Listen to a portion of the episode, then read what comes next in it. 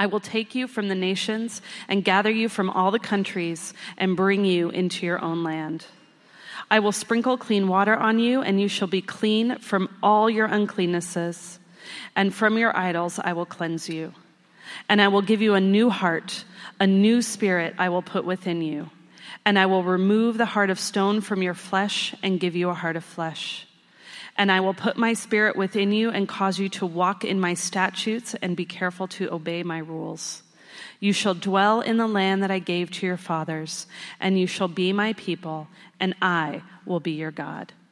And I will deliver you from all your uncleannesses, and I will summon the grain and make it abundant, and lay no famine upon you. I will make the fruit of the tree and the increase of the field abundant, that you may never again suffer the disgrace of famine among the nations. Then you will remember your evil ways and your deeds that were not good, and you will loathe yourselves for your iniquities and your abominations. It is not for your sake that I will act, declares the Lord God. Let that be known to you. Be ashamed and confounded of your ways, O house of Israel. The word of the Lord.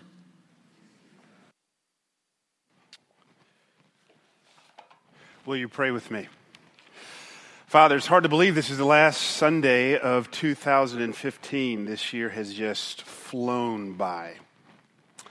Father, I can imagine that in, in, a room even this size, there are all kinds of experiences and assessments, verdicts that we may render, Lord God, as relates to whether or not 2015 was a good year. And yet, by your grace and mercy, we are still inhaling and exhaling. We are here. Some of us have gone through things that the average person would have lost their mind over. And we're even baffled how did we make it through? And the answer is it's your goodness and mercy that has followed us. And we thank you. Others of us, this has been a rich, abundant year of prosperity and goodness, where it seems like we can't even hold the blessings that you have sent our way. And of course, we rejoice in that and we praise you for that.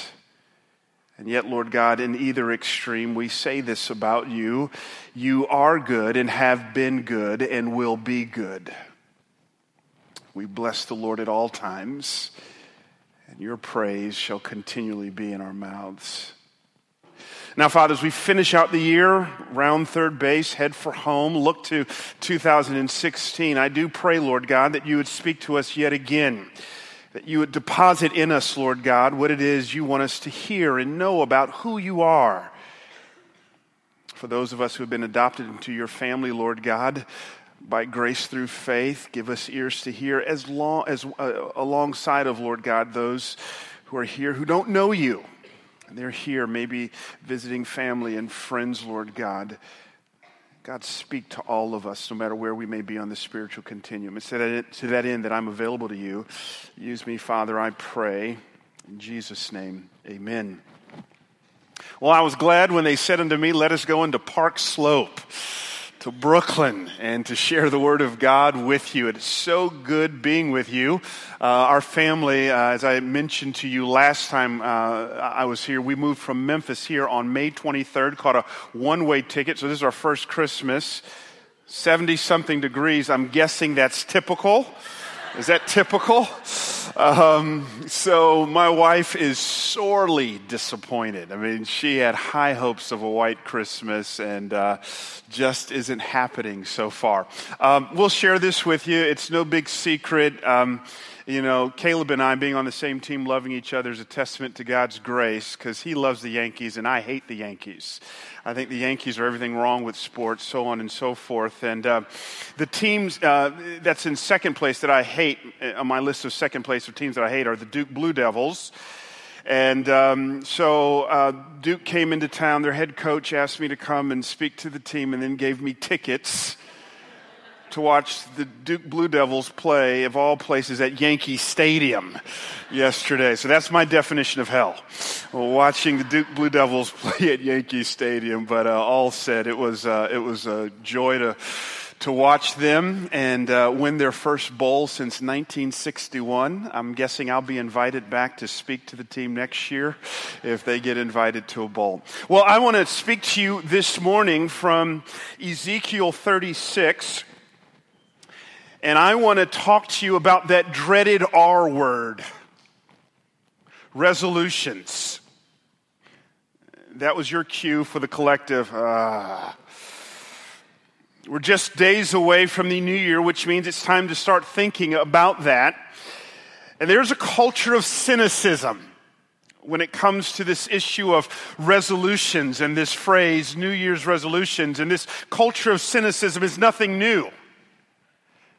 It's been going on for decades, if not centuries. I love what one anonymous person says about New Year's resolutions. Uh, this person says, A New Year's resolution is something that goes in one year and out the other. Still another person exhaled. Many people look forward to the new year for the start of an old habit. Aleister Crowley once quipped, May the new year bring you courage to break your resolutions early. My own plan is to swear off every kind of virtue so that I triumph even when I fall. Joey Adams offered this encouragement May all your troubles last as long as your new year. And by far, my favorite is from F.M. Knowles, who had this to say about New Year's resolutions He who breaks a, revolu- a resolution is a weakling, he who makes one is a fool. Needless to say, what these quotes point to is something we already know. There's this culture of cynicism over the idea of New Year's resolutions. And yet, the problem that we face is that this culture of cynicism over New Year's resolutions runs counter to a longing that all of us have in our hearts and life. It's a longing to change. All of us have this desire, this, this longing to break free of old destructive patterns of behavior. We, we, we want to walk in victory.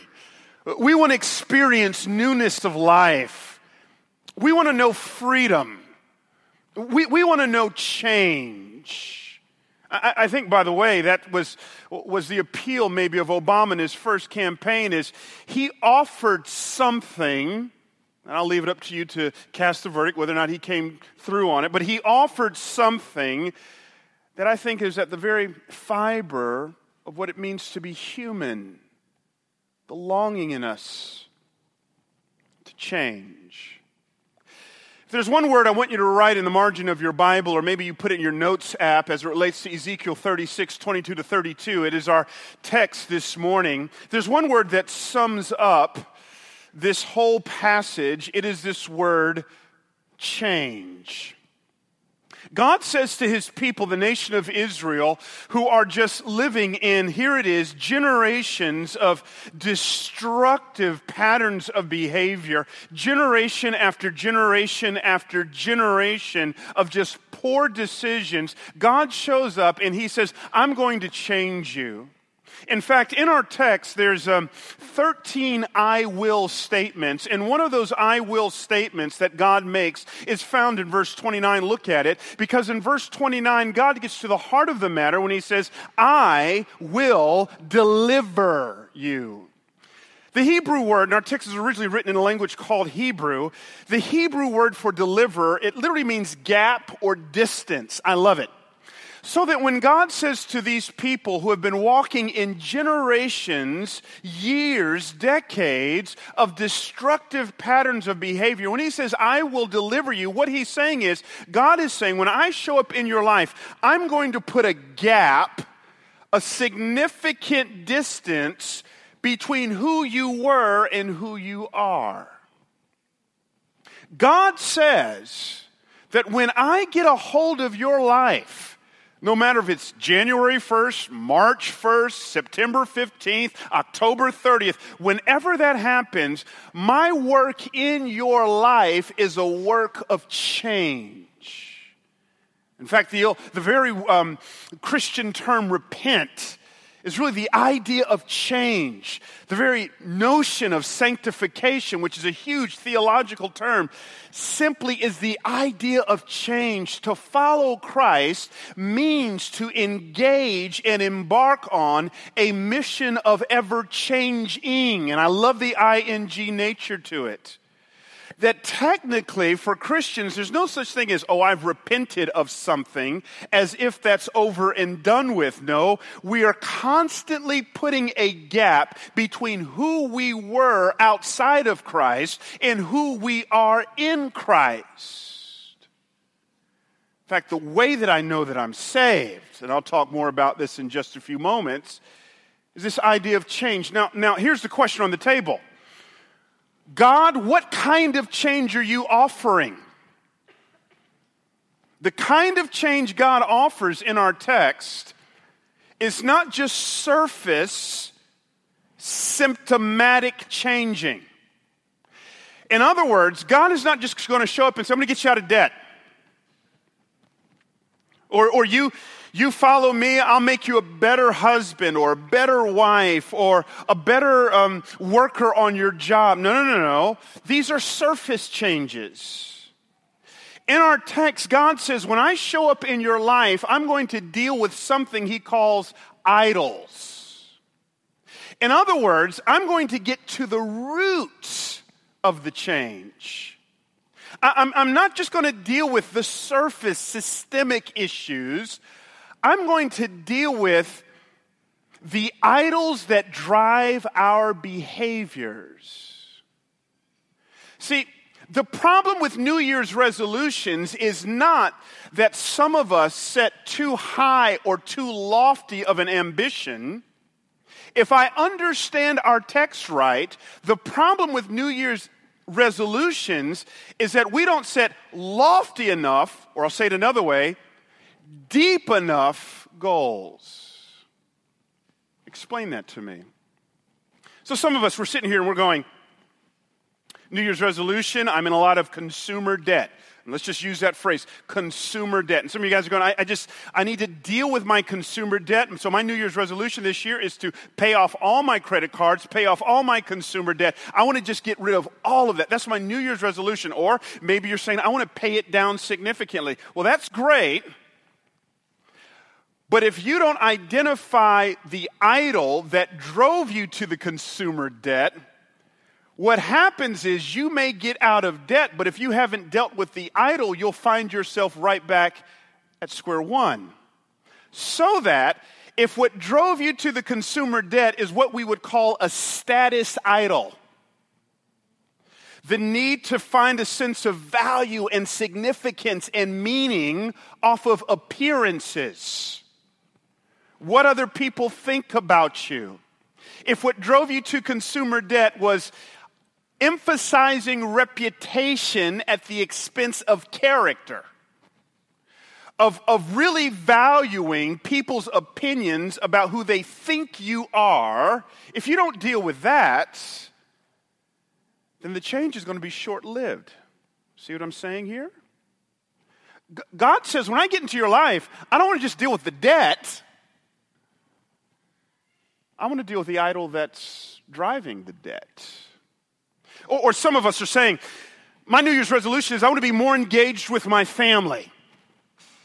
I, I, I want to be a family person. I, have been spending too much time at work and so on and so forth. And man, I, have just been working too many long, unnecessary um, hours. I, I want to engage more at home. Well, that's great. But as D. Martyn Lloyd Jones, the great mid 20th century London preacher, said, learn to ask the question why. What's the idol there? What is the surrogate savior behind your work obsession? Maybe it's a success idol, basing my sense of value and self esteem off of my performance. Now, if you don't deal with that idol and you just say, I'm going to engage more at home, well, here's what's going to happen. You'll engage more at home, and then you'll go, but I'm not performing the way that I was on my job. And so over time, you'll just drift back to more long hours at work. God says, I don't just want to make you a better family person or get you out of debt or cause you to lose weight. God says, I want to deal with the idols I want to bring about change.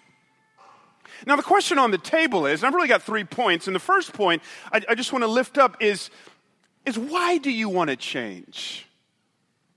Our text, right off the bat, in verses 22 and 23, deals with the motivation for change. He says in verse 22, he says, We've got a problem. Houston, we've got a problem. He says to his people, You have profaned my name among the nations. The idea of God's name is the idea of character. In Old Testament times, you, you gave a person a name not because it sounded cool, but you, you gave them a name in the hopes that they would live up to their character. Now, in some ways, we still stick with this. I don't see too many um, parents naming their kids Jezebel or Bathsheba. Right, because those names are associated with bad character. But in Old Testament times, the idea of name was the idea of character. And God is saying, You have profaned my name. Your sin, you have, you have put dirt on my reputation. You have drug my character through the dirt. He says, I've got to redeem that. So he says in verse 22, Will you will you look at it with me? He says, Therefore, say to the house of Israel, Thus says the Lord God, it is, here it is, it is not for your sake, O house of Israel, that I am about to act, but for the sake of my holy name, which you have profaned among the nations to which you came. Verse 23 I will vindicate the holiness of my great name, which has been profaned among the nations, and which you have profaned among them. And the nations will know, here it is, that I am the Lord, declares the Lord God, when through you I vindicate my holiness before their eyes. Don't miss this. God says, I'm going to change you. But God says, please don't get it twisted. I'm not into changing you just to change you. God is not concerned about changing Bryan Loritts just to change me. He says, I want to do a work of transformation in your life so that the change is so astounding and unbelievable that your changing, transforming life becomes a billboard that makes me famous and my name great among the nations. Now, that's change we can count on. The American narrative approach, approaches resolutions as saying, I've changed, look at it, look at me. God says, No, that's not the biblical narrative. I want to change you. I want to deal with your idols. I want to do a work of astounding transformation so that people will see me. I was thinking about this this week, and um, for some reason, I got to thinking about when we were a little boy. Um, whenever our nicer clothes would get dirty, uh, we, we, would take it to Ponders Cleaners. This is a random, random thought. I, I just remember, why do I, why do I, decades later, remember the name Ponders Cleaners? Because, like most cleaners, when you would take your clothes to them and then they'd do the work of change or transformation on your clothes, they don't just hang those clothes up on a generic hanger and give it back to you. No, typically what they did, and this is true of Ponders cleaners, they hung your new, transformed, changed, clean clothes on a hanger that had a big white sheet of paper over that hanger that says in big blue letters, Ponders Cleaners. Now, why did they do that? Why didn't they just hang it up on a generic wire and save themselves some paper costs? Because they were not interested just in cleaning your clothes, but they wanted to use this opportunity of cleaning your clothes so that it could be an advertisement for them so that people could see who did the transformation and would be drawn to Ponders Cleaners. That's verses 22 and 23. God says, Yes, I want to change your life. But don't go the typical American narrative where I change you and it's just about you. I want to change you in such a way so that your life says, God did this. So that now that, um, that changes the narrative on some things.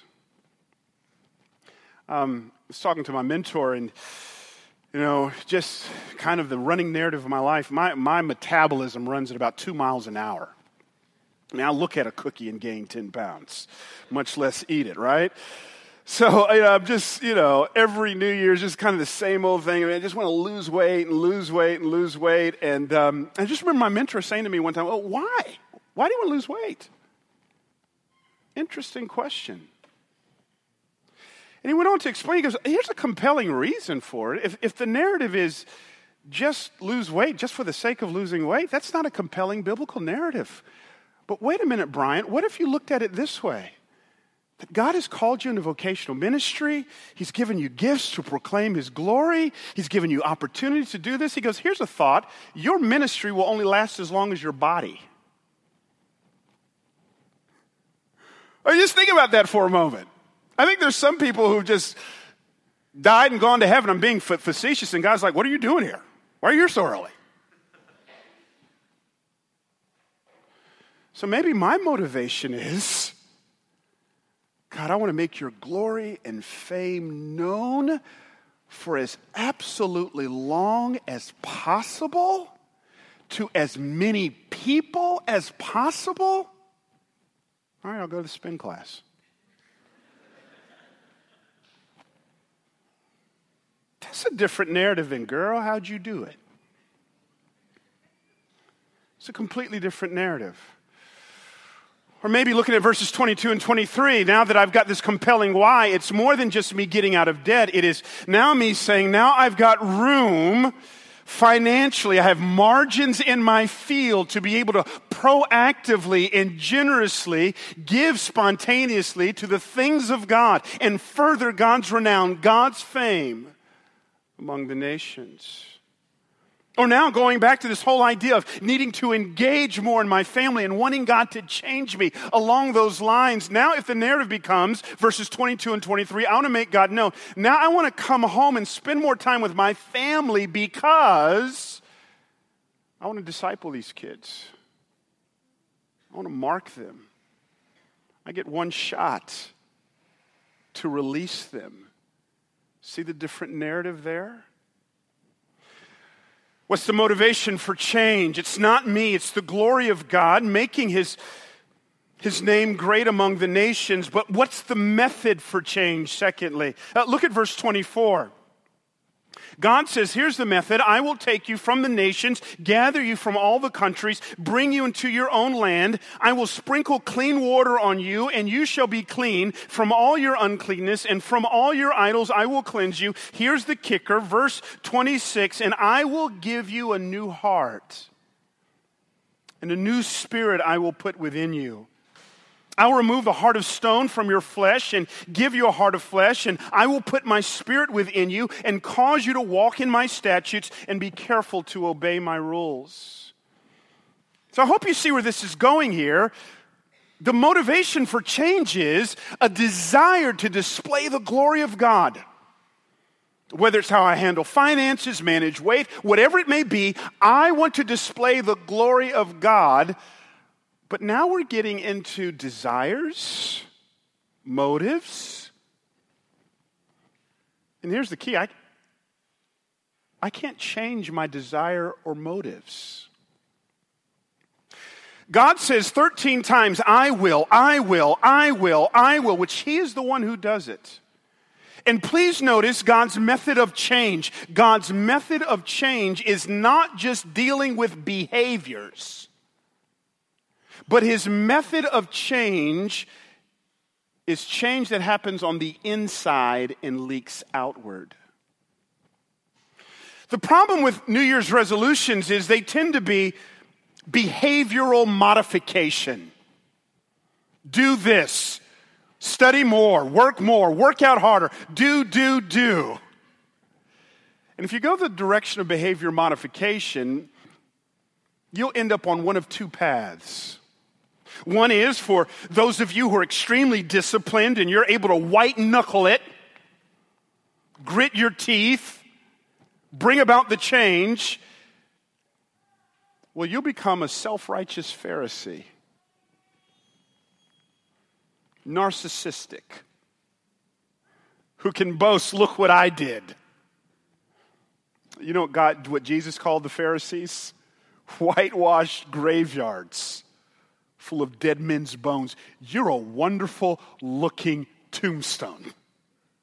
You look great on the outside, but there's nothing here in the heart. Or the second path you'll go down is, is that of the cynical prodigal, who you try to change, but it's on your own terms, and so you can't change. So now we get cynical about the whole idea of change, but we long for change, but we just kind of shrug our shoulders and say, I can't do it, so why even try? In this text, God offers a third way. God says, Let me do it. That just like we can't perform quadruple bypass surgery on ourselves, God says the problem, Bryan, with your behaviors are not the behaviors, it's the heart. So here's what I want to do I want to rip out your heart of stone, give you a heart of flesh. A great example of this is David in Psalm 51. Here is David. If you understand, anything about David, the second king of Israel, here's a man who had a, a problem with women, committed adultery, tried to cover it up by committing murder. Finally, Nathan the prophet comes to him, calls him out, and David says, I need to change. He writes this long prayer in Psalm 51, and notice what he says in verse 10 with me on the screen.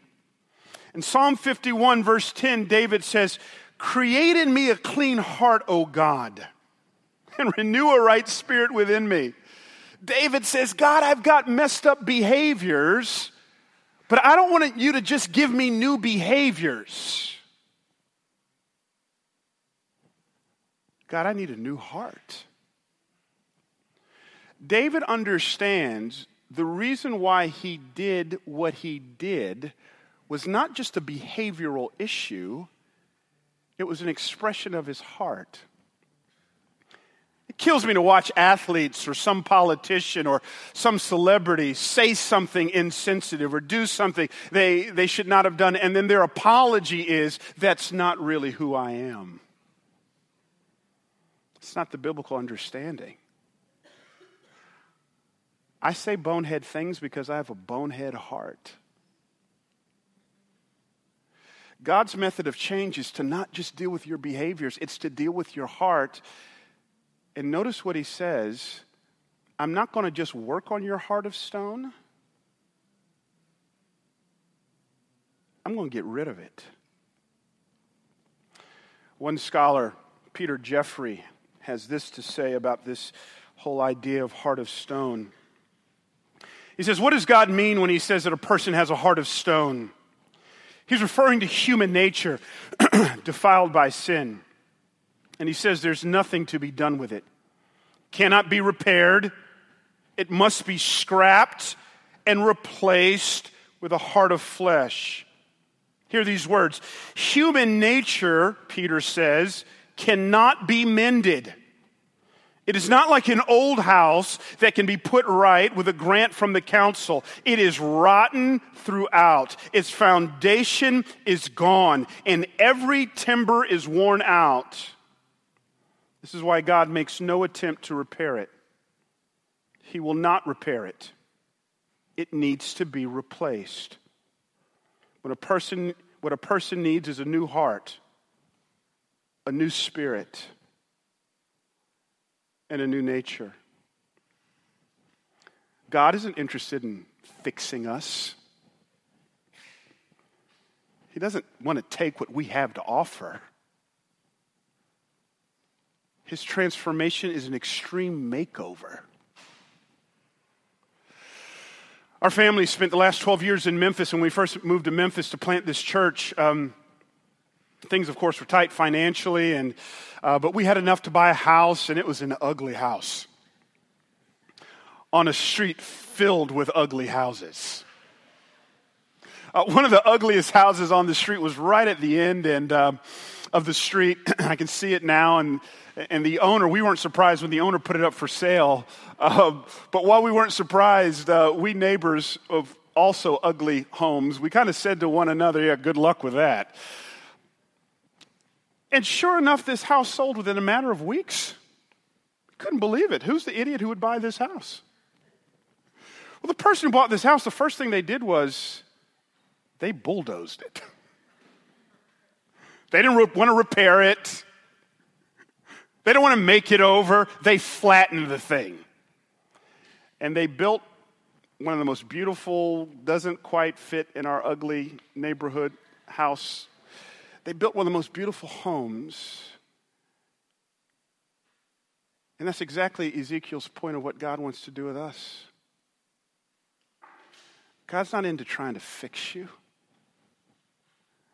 He doesn't want to remodel me as if I bring him something. Paul says, if any man be, is in Christ, he's a new creation. The old is gone, the new has come. Wants to give us a new heart. Well, finally, what, what, does this change actually look like? What are the manifestations of it? Let me give you three quick things as we close. One, new affections, new desires. The idea of the word heart, it's an all encompassing will, uh, uh, term. It means uh, emotions, will, intellect, and really the way that you know is the context.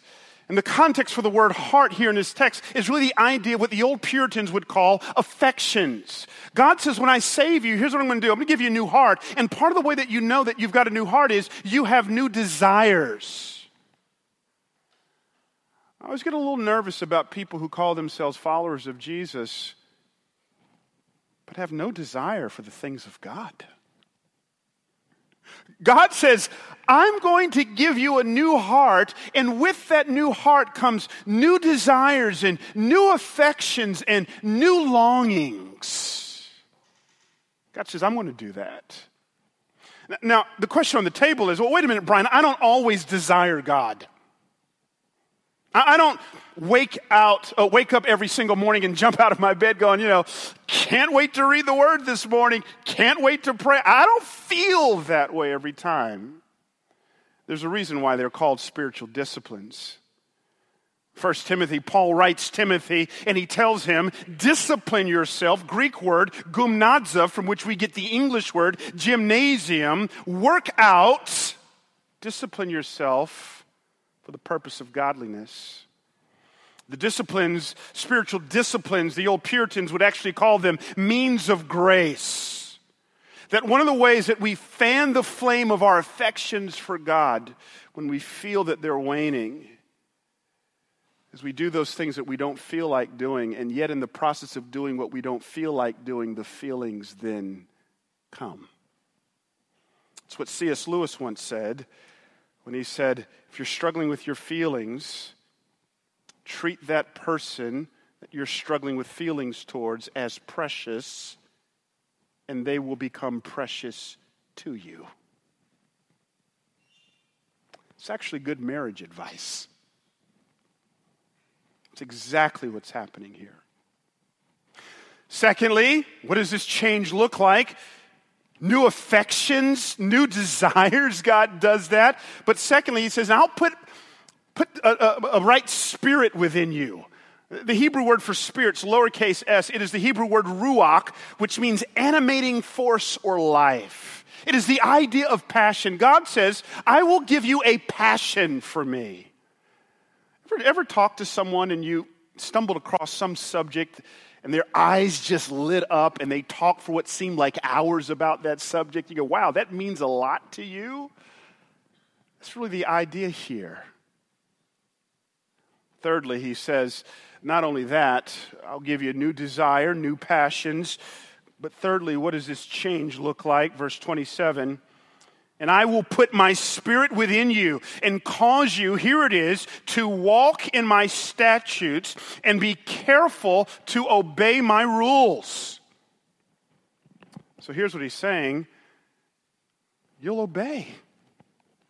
And yet, the obedience that you're walking in is not because you're doing it, but it is my Holy Spirit within you giving you the power to walk in change.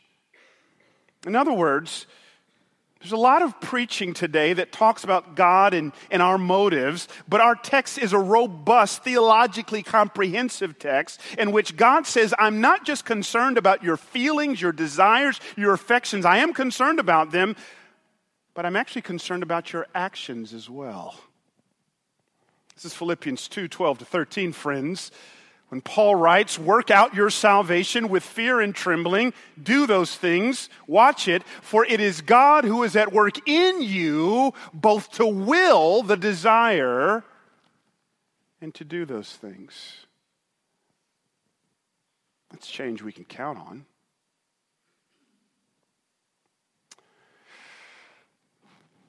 One of my closest friends in life is a guy by the name of Bobby Conway. I'll close with this story. Bobby describes himself in high school as, man, just, um, he says, I was just clueless. He said, man, in high school, I was addicted to drugs. If it could be smoked, I did it. He said, um, man, I was immoral. Um, saw women as things to be utilized, not as people to be valued. He says, not only that, but this whole um, education process, man, he goes, man, I just, I didn't care anything about school, and it's a miracle I even graduated from high school. He said, I was disrespectful to my parents. I had a horrible relationship with my siblings. I, I was just an awful person. And then he says, here's, here's the deal. He goes, somehow, some way, God got in my life. He goes, I got hoodwinked to go to a Greg Laurie evangelistic crusade in Southern California. He says, I'm sitting there angry with my friend who sold it as some opportunity for me to meet girls. He goes, I'm sitting there, and the next thing you know, Bryan, I, am walking onto the field, giving my heart and life to Jesus Christ. He goes, I, I then, you know, joined this little church called Saddleback. Sit under this pastor and I started getting a hunger for the Word of God. And immediately I stopped doing drugs. He goes, 1994, I go to AA process, and, and uh, I stopped drinking. Haven't had a drink since 1994. He goes, but not only that, he goes, I had a desire for God. He goes, this desire for God was so strong, I almost lost my job as a valet for the Ritz Carlton Resort in, in Laguna Niguel. I says, How'd that happen? He goes, Well, I was so passionate about Jesus that when people would give me the keys to their car to park, I would change the radio station to the Christian radio station. He goes, My manager came to me one day going, Man, there's dozens of people complaining that when they turn the key to their ignition on, there's this Christian preaching at them. He goes, I had a desire to share my faith with Jesus. He says, I was sitting in a jacuzzi with my brother, shared Christ with him. He gets saved in the jacuzzi. And I go, Want to get baptized? He goes, I baptized my brother in a jacuzzi.